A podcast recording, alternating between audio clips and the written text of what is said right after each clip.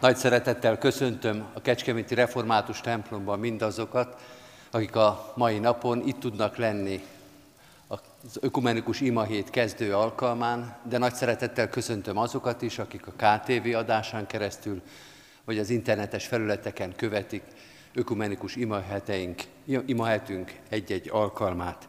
Foglaljuk el a helyünket, kedves testvérek, és mielőtt elkezdenénk Isten tiszteletünket, engedjék meg, hogy ne csak nagy szeretettel köszöntsem Önöket, ez így van. Örülünk, hogy együtt tudunk lenni, és a lelkészek tanácskozásában, kupak tanácsában úgy döntöttünk, hogy akár mennyire is nehéz körülmények vesznek körül minket, ezt az ökumenikus imahetet ebben a nagy légterű templomban megtartjuk. Kérek mindenkit, hogy a szükséges biztonsági óvintézkedéseket tegyük meg. Egyrészt látjuk, hogy azokban a padok, azoknál a padoknál, ahol kék, pontosabban sárga szalagot helyeztünk ki, oda nem ülünk, és azokban a padokban is, ahol be lehet ülni, ott is azt kérünk mindenkitől, hogy legfeljebb öten üljenek, üljünk egymástól távol, használjuk ki a templomnak a nagy terét, és próbáljunk meg ilyen értelemben is a biztonságra törekedni. Akik éppen a liturgiát vezetik, azok nem viselnek maszkot, de egyébként mindenkitől azt kérjük, hogy maszkban vegyen részt az alkalmunkon, és a fiatalabbaktól, hogyha erre van lehetőség és van kedvük, akkor azt kérjük, hogy a karban foglaljanak helyet. Minden este szeretettel várunk ide mindenkit 5 órakor, és várjuk a képernyők elé, a monitorok elé azokat, akik személyesen nem tudnak részt venni, de szívesen követik ezeket az alkalmakat. Nagy szeretettel köszöntöm a Kecskeméti Református Egyházközség nevében minden testvérünket, az apostol szavával is. Kegyelem néktek és békesség Istentől, ami atyánktól, és az Úr Jézus Krisztustól. Amen. Ennek a mostani hetünknek lesz egy állandó éneke, a Református Énekes könyvben a 282. dicséret. Minden este fogjuk énekelni, hogy egy kicsit belegyakoroljuk magunkat, most a kezdőénekként és a záróénekként is ezt fogjuk énekelni. Először kezdjük tehát alkalmunkat a 282. dicséretünk első négy verszakával. Így kezdődik, nékünk születék mennyei király. thank you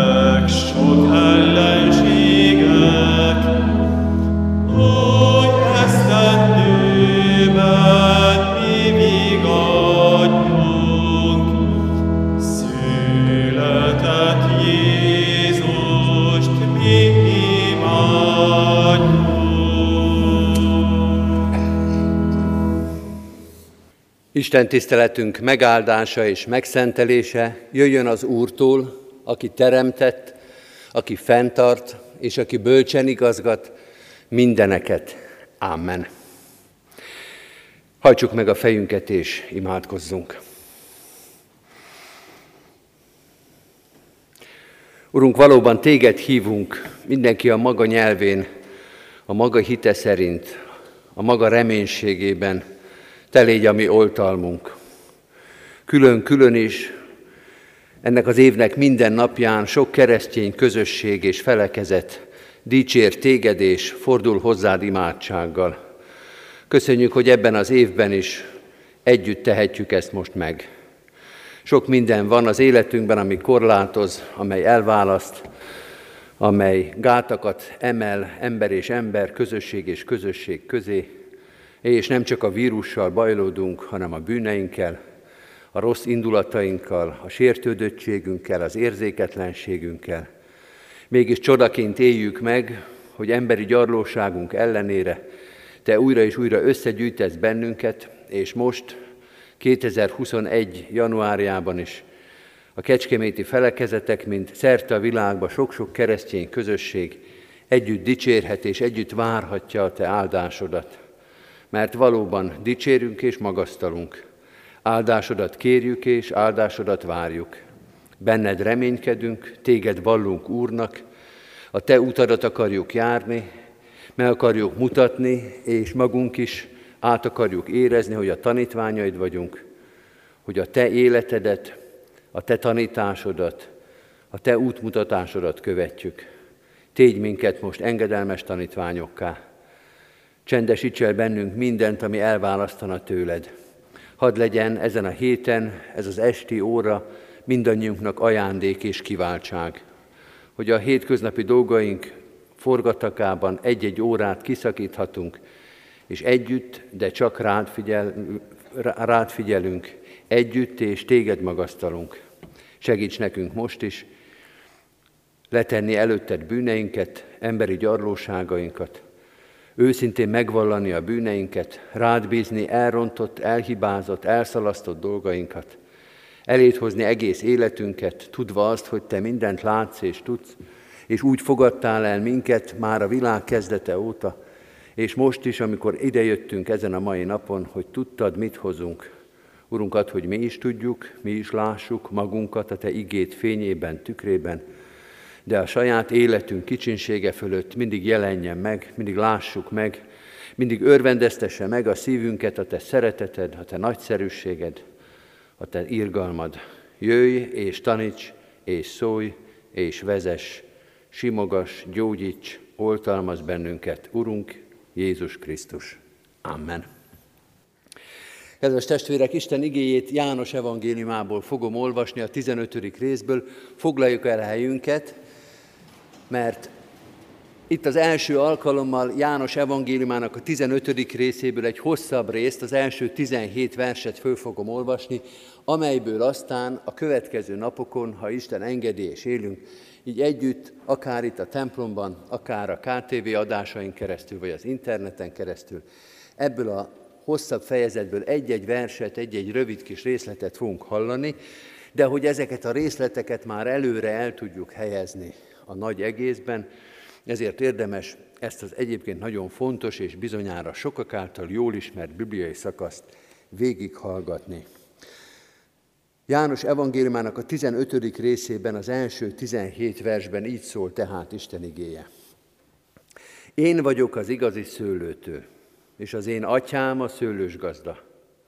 Azt a szőlőveszőt, amely nem terem gyümölcsöt én bennem, lemetszi, és amely gyümölcsöt terem, azt megtisztítja, hogy még több gyümölcsöt teremjen. Ti már tisztánk vagytok az ige által, amelyet szóltam nektek. Maradjatok én bennem, és én ti bennetek. Ahogyan a szőlővesző nem tud gyümölcsöt teremtni magától, ha nem marad a szőlőtőn, úgy ti sem, ha nem maradtok én bennem. Én vagyok a szőlőtő, ti a szőlőveszők. Aki én bennem marad, és én ő benne, az terem sok gyümölcsöt, mert nélkülem semmit sem tudtok cselekedni. Ha valaki nem marad én bennem, kivetik, mint a lemetszett veszőt, és megszárad, összegyűjtik valamennyit, tűzre vetik és elégetik. Ha megmaradtok én bennem, és beszédeim megmaradnak ti bennetek, akkor bármit akartok, kérjétek, és megadatik nektek. Az lesz az én atyám dicsősége, hogy sok gyümölcsöt teremtek, és tanítványaim lesztek. Ahogy engem szeretett az Atya, úgy szerete, szeretlek én is titeket. Maradjatok meg az én szeretetemben. Ha a parancsolataimat megtartjátok, megmaradtok a szeretetemben, ahogyan én megtartom az atyám parancsolatait, és megmaradok az ő szeretetében. Ezeket azért mondom nektek, hogy az én örömöm legyen bennetek, és a ti örömötök teljesé legyen. Az az én parancsolatom, hogy úgy szeressétek egymást, ahogyan én szerettelek titeket. Nincs senkiben nagyobb szeretet annál, mint ha valaki életét adja barátaiért. Ti barátaim vagytok. Ha azt teszitek, amit én parancsolok néktek, többé nem mondalak titeket szolgáknak, mert a szolga nem tudja, mit tesz az ura. Titeket azonban barátaimnak mondalak, mert mindazt, amit hallottam az én atyámtól, tudtotokra adtam. Nem ti választottatok, nem ti választottatok ki engem, hanem én választottalak ki, és én rendeltelek titeket arra, hogy elmenjetek és gyümölcsöt teremjetek, és megmaradjon a ti gyümölcsötök, hogy bármit kértek az atyától az én nevemben, megadja néktek. Ezeket azért parancsolom nektek, hogy szeressétek egymást. Kedves testvérek, ebből a hosszabb részből, János evangéliumának a 15. részéből a mai napra a negyedik vers első néhány szavát, első kis mondatát olvassuk, amely így hangzik, maradjatok én bennem, és én ti bennetek. 2021 különleges ökumenikus ima hetén egy olyan ige szakaszt olvasunk, amely bizonyára mindenki számára ismert, és ebből a nagyon ismert szakaszból most egy kis protestáns alapon induló szerzetesi, kegyességi közösség, a francia Svájcban létrejött Grand Champi közösség választott ki egy témasorozatot, egy gondolatsorozatot. Azért hangsúlyozom így, hogy egyet választott ki, mert tíz ima hétre is elegendő üzenet, tartalom, biztatás és öröm van ebben az igében. A Biblia egyik legtöményebb, legerősebb szövegét olvassuk most. Aranyárban van itt minden szó, és nincs egyetlen felesleges kitérő sem. Lukás, János evangéliumának a 15. részében, és olyan témáról beszél, ami nem csak a francia-svájci testvéreinket, hanem minden keresztény közösséget érint és érdekel, és újra és újra kívánja azt megérteni és elmélyülni benne, a Krisztussal való közösség témája jelenik itt meg. Ebből a hosszú szakaszból mondom egy-egy kis mondatot tudunk majd kiemelni esténként.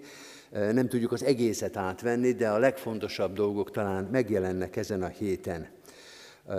Krisztus és a tanítványnak a viszonya. Krisztus és az egyház viszonya, Krisztus és a gyülekezet viszonya, a tanítványok és a Krisztus között lévő misztikus, titokzatos kapcsolat, ez az, amit előttünk áll ebben a történetben, az egyház titka. Az egyház titka, amelyet Krisztus ott az első tanítványi közösségnek mond el, János evangéliumának itt a 15. részében, ahogy olvassuk, de ami mind a mai napig érdekli, az egyházat, és mind a mai napig fontos számára, hogy ebben éljen, ebben a titokzatos kapcsolatban. A titokzatos az azt jelenti, hogy itt a földi valóságban nem is fogjuk tudni ezt teljes mértékben megérteni.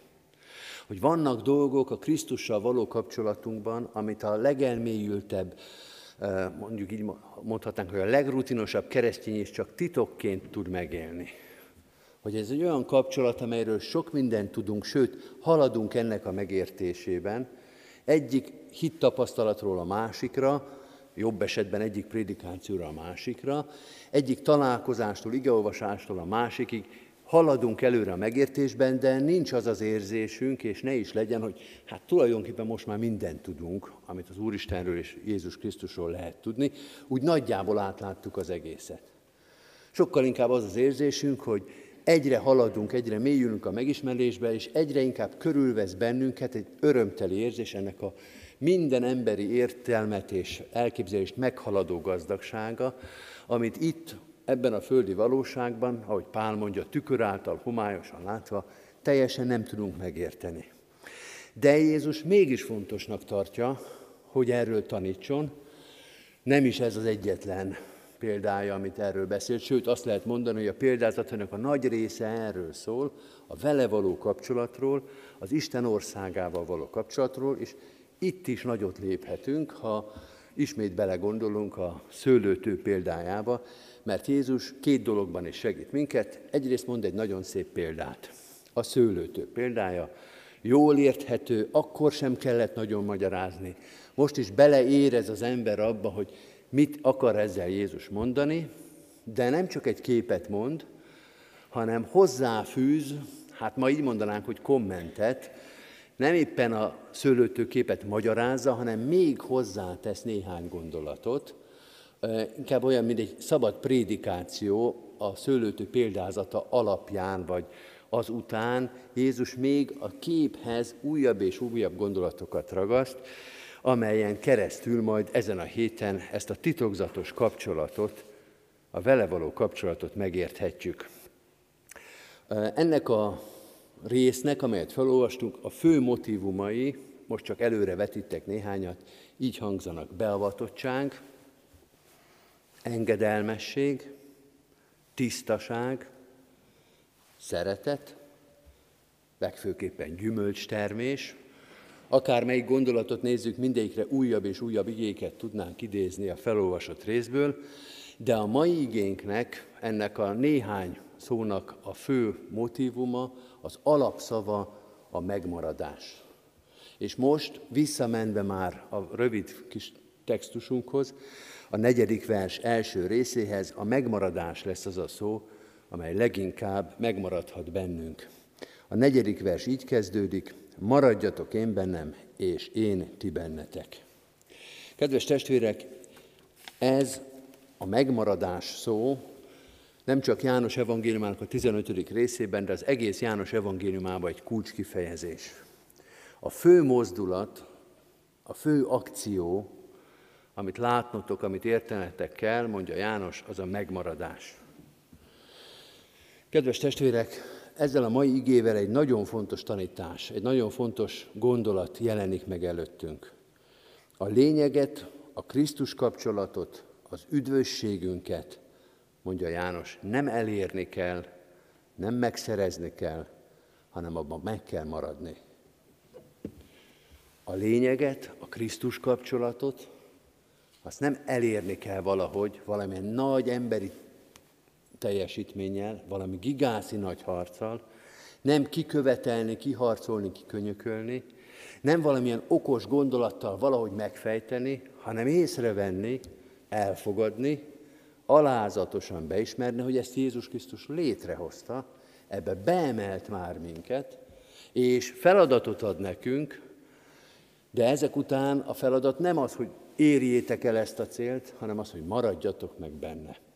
Egy egyszerű képet használok. Olyan ez, kedves testvérek, mint hogyha egy sebes folyón, egy viharos folyón hajótörés szenvedtünk volna, és akkor jön értünk a mentőcsónak, és beemel minket a mentő a csónakba, és azt mondja, hogy egy feladat van, maradjatok meg a csónakba.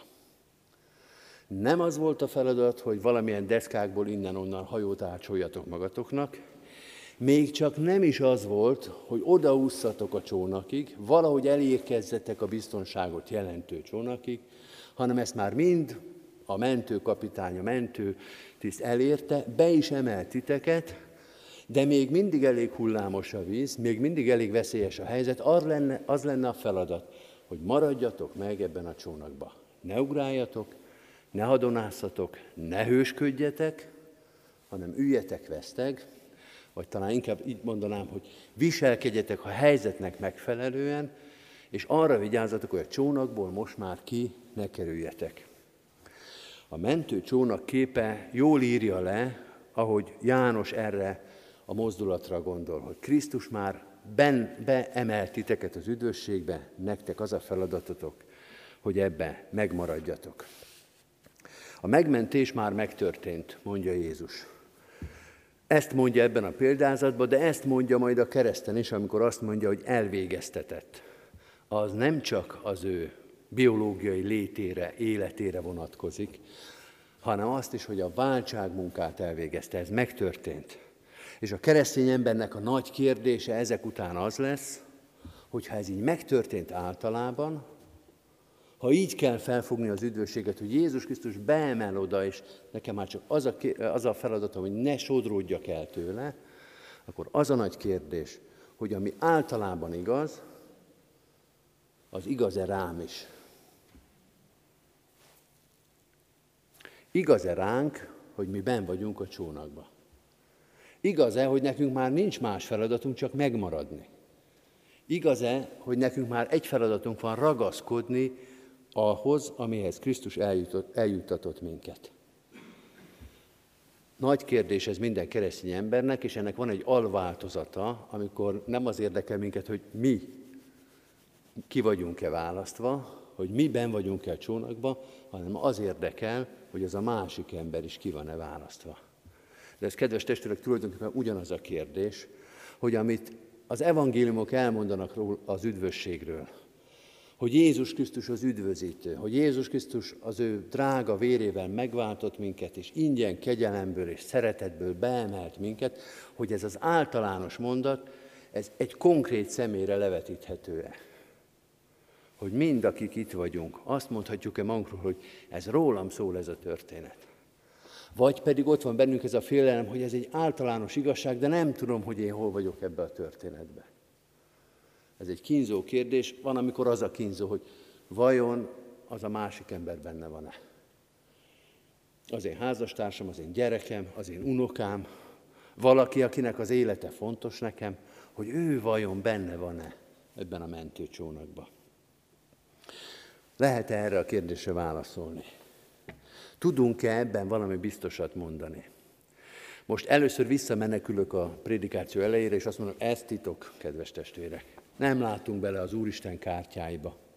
És ezt alázattal bizonyos értelemben el kell fogadni ebben a kérdésben is, hogy jó lenne, hogyha lenne, hát persze nem tudom, hogy jó lenne, most kicsit hamar kicsútott a számon, de feltételezhető, hogy esetleg van az Úristennél két lista a benne vannak, meg a nincsenek benne listája, és gondolkozhatunk azon, hogy mi lenne, hogyha mi belelátnánk ebbe a listába, végig tudnánk gyorsan pörgetni, reménység szerint ABC sorrendben van, és könnyen megtaláljuk magunkat, meg a szerettünket. Elképzelhető, de az egész Szentírás azt mondja, hogy nincs ilyen lehetőségünk. Nem látunk bele. Hogy ezt valóban titok, ami azt is jelenti, hogy ha valaki azzal jön hozzánk, hogy ő látta ezt a listát, azzal szemben, ha csak nem az Úr Jézus Krisztusról van szó, legyünk mindig nagyon óvatosak. Mindig megkísért embereket, hogy belelássanak, vagy azt gondolják, hogy ők belelátnak az Úristen mappájába, és biztos információkkal jönnek. Az ilyen emberek általában veszélyt hoznak az emberre és a hitére. Titok. Nem tudjuk. Olyan, mint a katonaság. A létszámadatok azok titkosak. Nem szabad ennek kimennie, mondta az Úristen, és valószínűleg bölcsen döntött. És mégsem vagyunk teljes homályban, mert az a kép, amiről most beszélünk, és az a hét, amiről majd itt beszélni fogunk azon a, ebben az ökumenikus héten, mégis eligazítást ad, és ebben az ige hirdetésben nem csak erről szeretnék beszélni, hogy megmaradni Krisztusban, hanem hogy mit jelent ez ebben a kérdésben. Benne vagyok-e én a Krisztus csónakjában, mentőhajójában, vagy nem. Az első dolog, amit ez a kép mond, a negyedik vers, hogy maradjatok meg én bennem, és én ti bennetek. Ez így hangzik az első, hogy maradjatok én bennem. Vagyis a képet használva, maradjatok a csónakban. Azt mondja János ezzel, vizsgáljuk meg mondjuk ezt az elmúlt hetet, vagy az elmúlt hónapunkat, vagy az elmúlt esztendőnket, vagy az egész életünket. Mihez hasonlít az? A mentőcsónakhoz, vagy a habokban való sodródáshoz? Milyen emlékek jönnek bennünk fönn? Hasonlít-e az életünk, az elmúlt hetünk, hónapunk, évünk, életünk ahhoz, mint akik már a mentőcsónakba ülnek? Lehet, hogy még a ruhánkból csöpög a víz. Lehet, hogy át vagyunk fagyva. Lehet, hogy még meg vagyunk ijedve. De van bennünk valami biztonságérzet, bizonyosság, hogy engem megtaláltak, hogy engem kihúztak, hogy valakinek én fontos voltam, hogy valaki ezen a tajtékos vízon elindult értem és eredményes volt. Hogy ismerjük ezt az érzést. Hogy össze lehet téveszteni ezt az érzést azzal, hogy valaki a habokban már a vízszint alatt bugdácsol, fuldoklik. És hogy mihez hasonlít az életünk. Minden nyomorúsággal együtt. Maradjatok meg én benne, maradjatok a mentőcsónakomban. Ismerjük ezt az érzést, hogy mi már bent vagyunk. Hogy minden nyavajánk ellenére valaki már biztosított minket az életről. Valaki már meghozta ezt az áldozatot, valaki ezt már elvégezte. Ismerjük ezt az érzést, hogy Jézus Krisztus megszabadított engem a félelemtől. Ráismerünk arra a helyzetre, hogy mi tulajdonképpen Krisztussal egy hajóban vagyunk már. Ismerjük ezt az érzést, hogy ilyen közel vagyunk egymáshoz. Jézus Krisztussal egy hajóban lenni. Ez ugyan egy kép, de van valami, ami hasonlít ebben az életünkben, hogy hát mi mégiscsak egy helyen vagyunk, valamilyen közösségbe.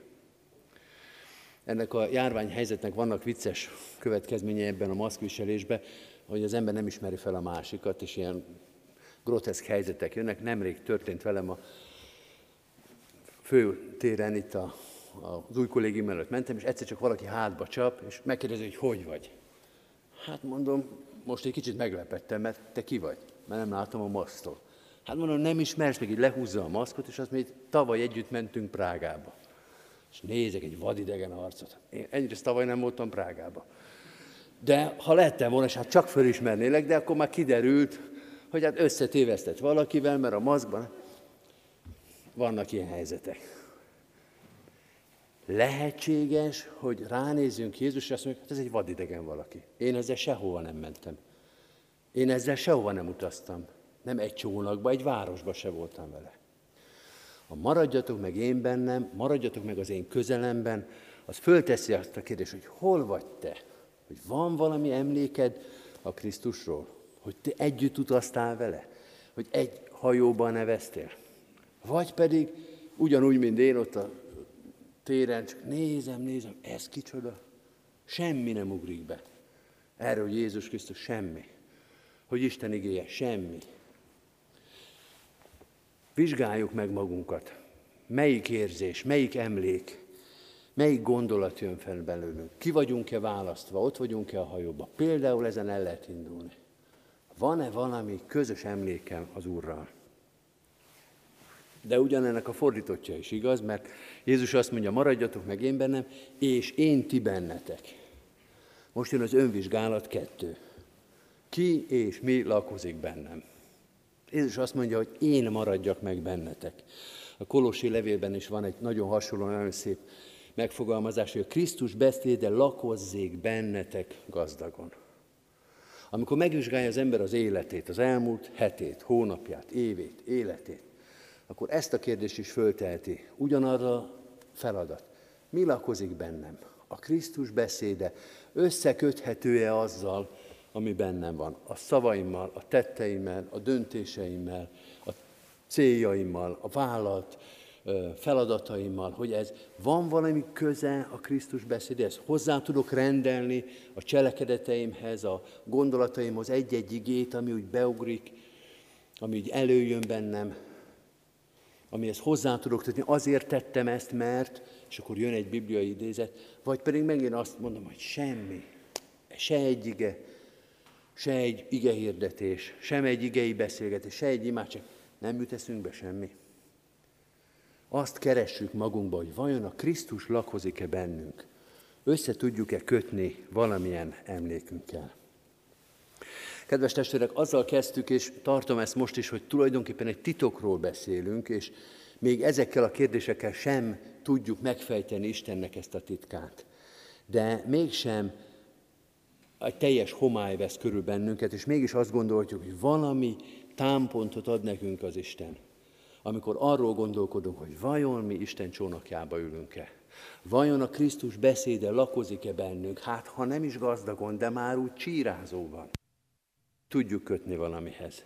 Ez egy olyan önvizsgálat, amire János evangéliuma itt csak az elején elindít minket, amely ebben a kérdésben eligazodhat minket. Az egész gondolkodásunkat, az egész életünket megmutathatja, hol vagyunk mi, és mi van a szívünkben és a gondolatunkban. Két lehetőség van, kedves testvérek, amikor erre a kérdésre válaszolni próbálunk. Az első lehetőség az, hogyha ez az egész gondolatmenet semmit nem hív elő belőlünk. Azt mondjuk, hogy nem emlékszem semmire, és nem tudom kötni semmihez. Kíváncsi lennék rá, hogy ki ez a Krisztus, de valóban egy vadidegen érsz, arc néz rám vissza, és valóban nem tudok fölidézni semmit. Akkor azt mondja János evangéliumában, hogy akkor kérd meg ezt az Urat, hogy jöjjön közelebb és mutatkozzon be neked. Mutassa meg magát. Mutassa meg azt az élethelyzetet, amit Krisztus mentő csónakjának vagy üdvösségnek nevezünk. Lehet rálátni, más se úgy indult, hogy már eleve a csónakban született, hanem beemelték oda. Aki, az a Krisztus, aki meg tudta magát mutatni a másiknak, harmadiknak, az neked is meg tudja mutatni. Tehát az első, hogyha nem tudunk semmit fölidézni, akkor egy kérés van előttünk. Uram, te mutasd meg magadat. Ha van emlék, sőt, tapasztalat arra, hogy ő van bennünk, és mi mellette, hogy Krisztus igéje, igazsága, indulata van bennünk, az az indulat legyen bennetek, ami Krisztus Jézusban is megvolt. Akkor pedig az az imádságunk, az legyen az imádságunk, hogy Uram, tarts meg minket ebben. Mert már tudjuk, hogy miről beszélsz. Már tudunk kötni valamit ehhez az igéhez. Tudunk érzéseket, tapasztalatokat kötni ahhoz, hogy a te közeledben vagyunk, és tudunk ahhoz tapasztalatot és emléket mondani, hogy a te igéd az életünkben valóságá vált és erőssé lett akkor tarts meg minket ebbe, hogy nehogy elsodródjunk. Nehogy öt év múlva, tíz év múlva ez tényleg csak egy emlék legyen, hogy valamikor régen ott jártam, de már semmi közöm hozzá.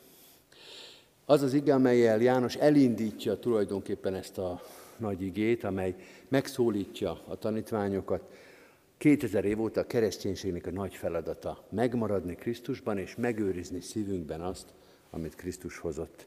Adja az Isten, hogy ez a hét, ez a közös hét erős impulzus, erős megerősítő legyen a számunkra abban, hogy Jézus Krisztus közösségében legyünk és maradjunk, és amit ő hozott, amit ő tanított, az a szívünkben erős maradjon. Amen. Kedves testvérek, válaszoljunk most Isten igényére egy nagyon szép Zsoltárral, amit a kvártettünk fog énekelni. A 147. Zsoltárt hallgassuk meg református kvártetnek az előadásában.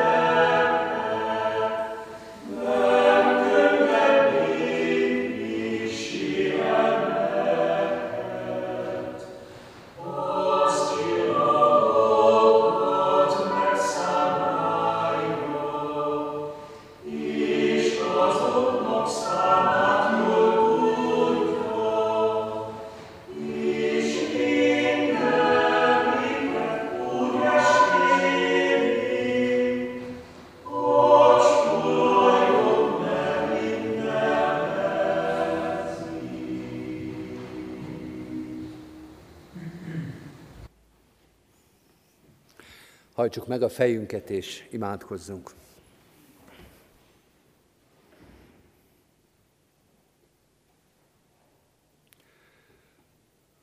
Urunk, szólítson meg az igéd, világítson rá az életünkre.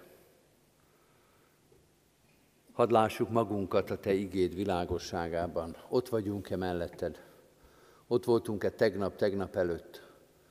A döntéseink, a szavaink, a cselekedeteink rólad tanúskodtak-e? Megmutatták-e másoknak is, magunknak is, hogy hozzá tartozunk? Ott van-e a Te igéd a szívünkben? Föl tudjuk-e idézni szavaink, cselekedeteink, döntéseink mögött a Te igédet? Azért cselekedtünk, mert Te indítottál. Úgy szóltunk, ahogy Te tanítottad. Az az indulat volt bennünk, ami benned is megvolt. Urunk, mutasd meg, hogy hozzá tartozunk. Alakítsd úgy az életünket, hogy mások is, magunk is fölismerjünk Téged. Segíts nekünk ebben, mert sokszor elbuktunk. Sok cselekedetünk, napunk, hetünk, hónapunk van, amely nem tanúskodott rólad, amely nem dicsőített téged, amelyben halványan vagy még halványan sem látszott, hogy a te tanítványaid vagyunk. Bocsáss meg a bűneinket, oldozz fel minket, szabadíts meg minket, tégy méltóvá a te nevedre, a te tanítványságodra. Egyen-egyenként is ezt kérjük, de ezen az ima héten ezt kérjük a keresztény felekezetek közösségében, itt Kecskeméten is. Hálát adunk a közös szolgálat lehetőségért. Kérünk, közösen hadd tanuljunk tőled. Hadd áldjunk és magasztaljunk teljes szívvel és teljes lélekkel azért, hogy a megmentő csónakba beemeltél bennünket. És hagyj hirdessük ennek a világnak, hogy itt vagy még, hogy szól a te evangéliumod, hogy nem csak értünk, már bent lévőkért jöttél, hanem azokért is, akik még távol vannak tőled.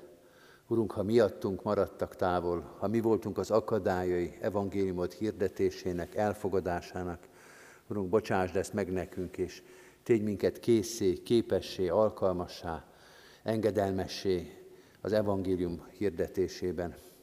Urunk, mutasd meg, hogy milyen lehetőségeket tartogat számunkra. Hálát adunk azért, hogy sok nehézség, korlátozás közepette, de most is hirdethetjük a Te szavadat, a Te örömüzenetedet. Urunk, nyisd meg a szemünket az új lehetőségekre. Köszönjük, hogy olyan sokféleképpen juthat el a Te üzeneted most is az emberekhez. Urunk, az üzenet, az információ mellé ad hogy az valóságá váljon, hogy az hitté, reménységé, öröm üzenetté váljon a szívekben. Így kérünk áldást a közösségeinkre, és a körülöttünk élő nagy-nagy közösségre, a városra, amelyben élünk. Urunk, juttasd el a Te üzenetedet minden otthonba, minden szívhez, oda is, ahova a mi lehetőségeink, módszereink, elképzeléseink nem jutnak el. Urunk, a Te lelked ereje, a Te akaratod, a Te szereteted százszor, ezerszer nagyobb minden lehetőségünknél. Te töltsd be akaratodat, Te valósítsd meg a szándékodat. Ne engedd, hogy a Te igéd üresen térjen vissza hozzád. Végezd el, amiért elküldted, végezd el az evangélium meghirdetését, a szívünkben annak komolyan vételét, az engedelmességet. Így könyörgünk a keresztény felekezetekért, ad, hogy mindenki megtalálja a maga szolgálatát, abban alkalmasan, alkalmas időt, lehetőséget találjon. Ad, hogy együtt tudjunk működni, hogy közösen hirdethessük a Te dicsőségedet, hogy testvéri szeretetben szolgálhassunk ebben a városban, hogy jó bizonyság tévőid lehessünk. Ehhez is kérjük ezen a héten a segítségedet, hogy a te lelked adjon egységet, közösséget, közös szolgálatot. Imádkozunk a körülöttünk élő társadalomért, mert sok megrettent, szorongásban élő élet van körülöttünk, sőt köztünk is. A betegeinkért, a magányban élőkért imádkozunk. Azokért, akik mellett nem állott senki, Urunk, hadd érezzék meg a Te jelenlétedet, hogy a Te kegyelmed, a Te szereteted elég mindenre. Különösen is imádkozunk a kórházban, az egészségügyben dolgozókért, orvosokért, ápolókért, ott dolgozó minden munkatársért. Te adj erőt ebben az embert próbáló időben. Te légy a mi gyógyítunk, oltalmazunk. Te állj ott a betegágyak mellett, adj reménységet a reménytelenségben. Erősítsd meg az ott lévőket, hogy szolgáljanak egymás felé szeretettel, reménységgel, tőled kapott bölcsességgel. áld meg magyar nemzetünket, de ugyanígy imádkozunk a körülöttünk élő népekért, az egész emberiségért. Hisszük, hogy mindannyian a te kezedben vagyunk ebben a járványos időszakban, ugyanúgy, mint a teljes békében. Imádkozunk a keresztény közösségekért szerte a világban. Erősítsd meg a hangunkat, a szavunkat, hogy hirdethessük a te dicsőségedet azoknak is, akik még nem ismernek, nem hallottak téged. Hadd dicsőítsünk téged a mennyei karokkal együtt, és hagyd zengjük itt ebben a városban is, de szerte a világon, Jézus Krisztus Úr, az Atya Isten dicsőségére. Amen. Egy rövid csendes percben vigyük most Isten elé imádságainkat. Amen. Az Úrtól tanult imádságot fennállva és együtt mondjuk el. Mi, Atyánk, aki a mennyekben vagy, szenteltessék meg a Te neved. Jöjjön el a Te országod, legyen meg a Te akaratod, amint a mennyben, úgy a földön is. Mindennapi kenyerünket add meg nékünk ma, és bocsásd meg védkeinket, miképpen mi is megbocsátunk az ellenünk védkezőknek. És ne vigy minket kísértésbe, de szabadíts meg a gonosztól, mert tiéd az ország, a hatalom és a dicsőség, mind örökké. Amen. Hirdetem az adakozást, testvéreim, hálával áldozatok az Úrnak, és teljesítsétek a felségesnek tett fogadásitokat. Mindezek után az Istennek békessége, mely minden értelmet felülhalad, őrizze meg szíveteket és gondolataitokat a Krisztus Jézusban. Amen. Foglaljuk el a helyünket, kedves testvérek, és hallgassuk meg a hirdetéseket. Mindenkit nagy szeretettel várunk ezen a héten minden este, 5 órakor itt a Református templomban, illetve a közvetítéseken keresztül is, nagy közösségünkben, hiszen az ökumenikus imahét alkalmait internetes felületeinken és a Kecskeméti televízió adásán keresztül is követhetik a gyülekezet és a város polgárai. Holnaptól folytatjuk ezt a sorozatot, Holnap Szerdi Szilárd Pünkösdi igehirdető testvérünk lesz, prédikátor testvérünk lesz, a szolgálattevő, szerdán Fecák László görögkatolikus, csütörtökön Kis János evangélikus, pénteken Finta József római katolikus és szombaton Mike Sámuel baptista igehirdetők hirdetik Isten igéjét, evangéliumát, így átölelve, körbe véve ezt a nagy keresztény közösséget itt Kecskeméten, az összes ilyen gyülekezet itt van, és várjuk azt a közös szolgálatot, várjuk azt is, hogy minden testvérünk el tudjon jönni, akár ide személyesen, akár a képernyőkön előtt ebben a közös imádságban legyünk együtt. Ennek a közös imádságnak, imahétnek van egy közös adakozási célja is. Ezen a héten a kórház misszió céljaira gyűjtjük a persei adományokat, hogyha valakit Isten erre indít, akkor a mostani persei adományokon keresztül ezt a megnehezedett, de nagyon fontos missziót támogathatjuk. A hét végén vasárnap már minden felekezet a saját közösségében ünnepli nem csak Jézus Krisztus evangéliumát, hanem azt, hogy ezen a héten ezt különösen is közösen élhettük meg. Arra kérünk minden keresztény közösséget, hogy ezen a 24. vasárnapon is, ami nálunk a reformátusoknál egyébként urvacsorai közösséggel is jár majd, hogy ebben imádkozzunk keresztény felekezeteink közös szolgálatáért, békességért, az egymás közötti szeretetért. Most pedig, kedves testvérek, a záró énekünket énekeljük. A 282. énekünk 5. verszakától énekeljük végig ezt a dicséretet. 282. dicséretünk 5. verszaka így kezdődik. Győzedelmet vőn a kárhozaton.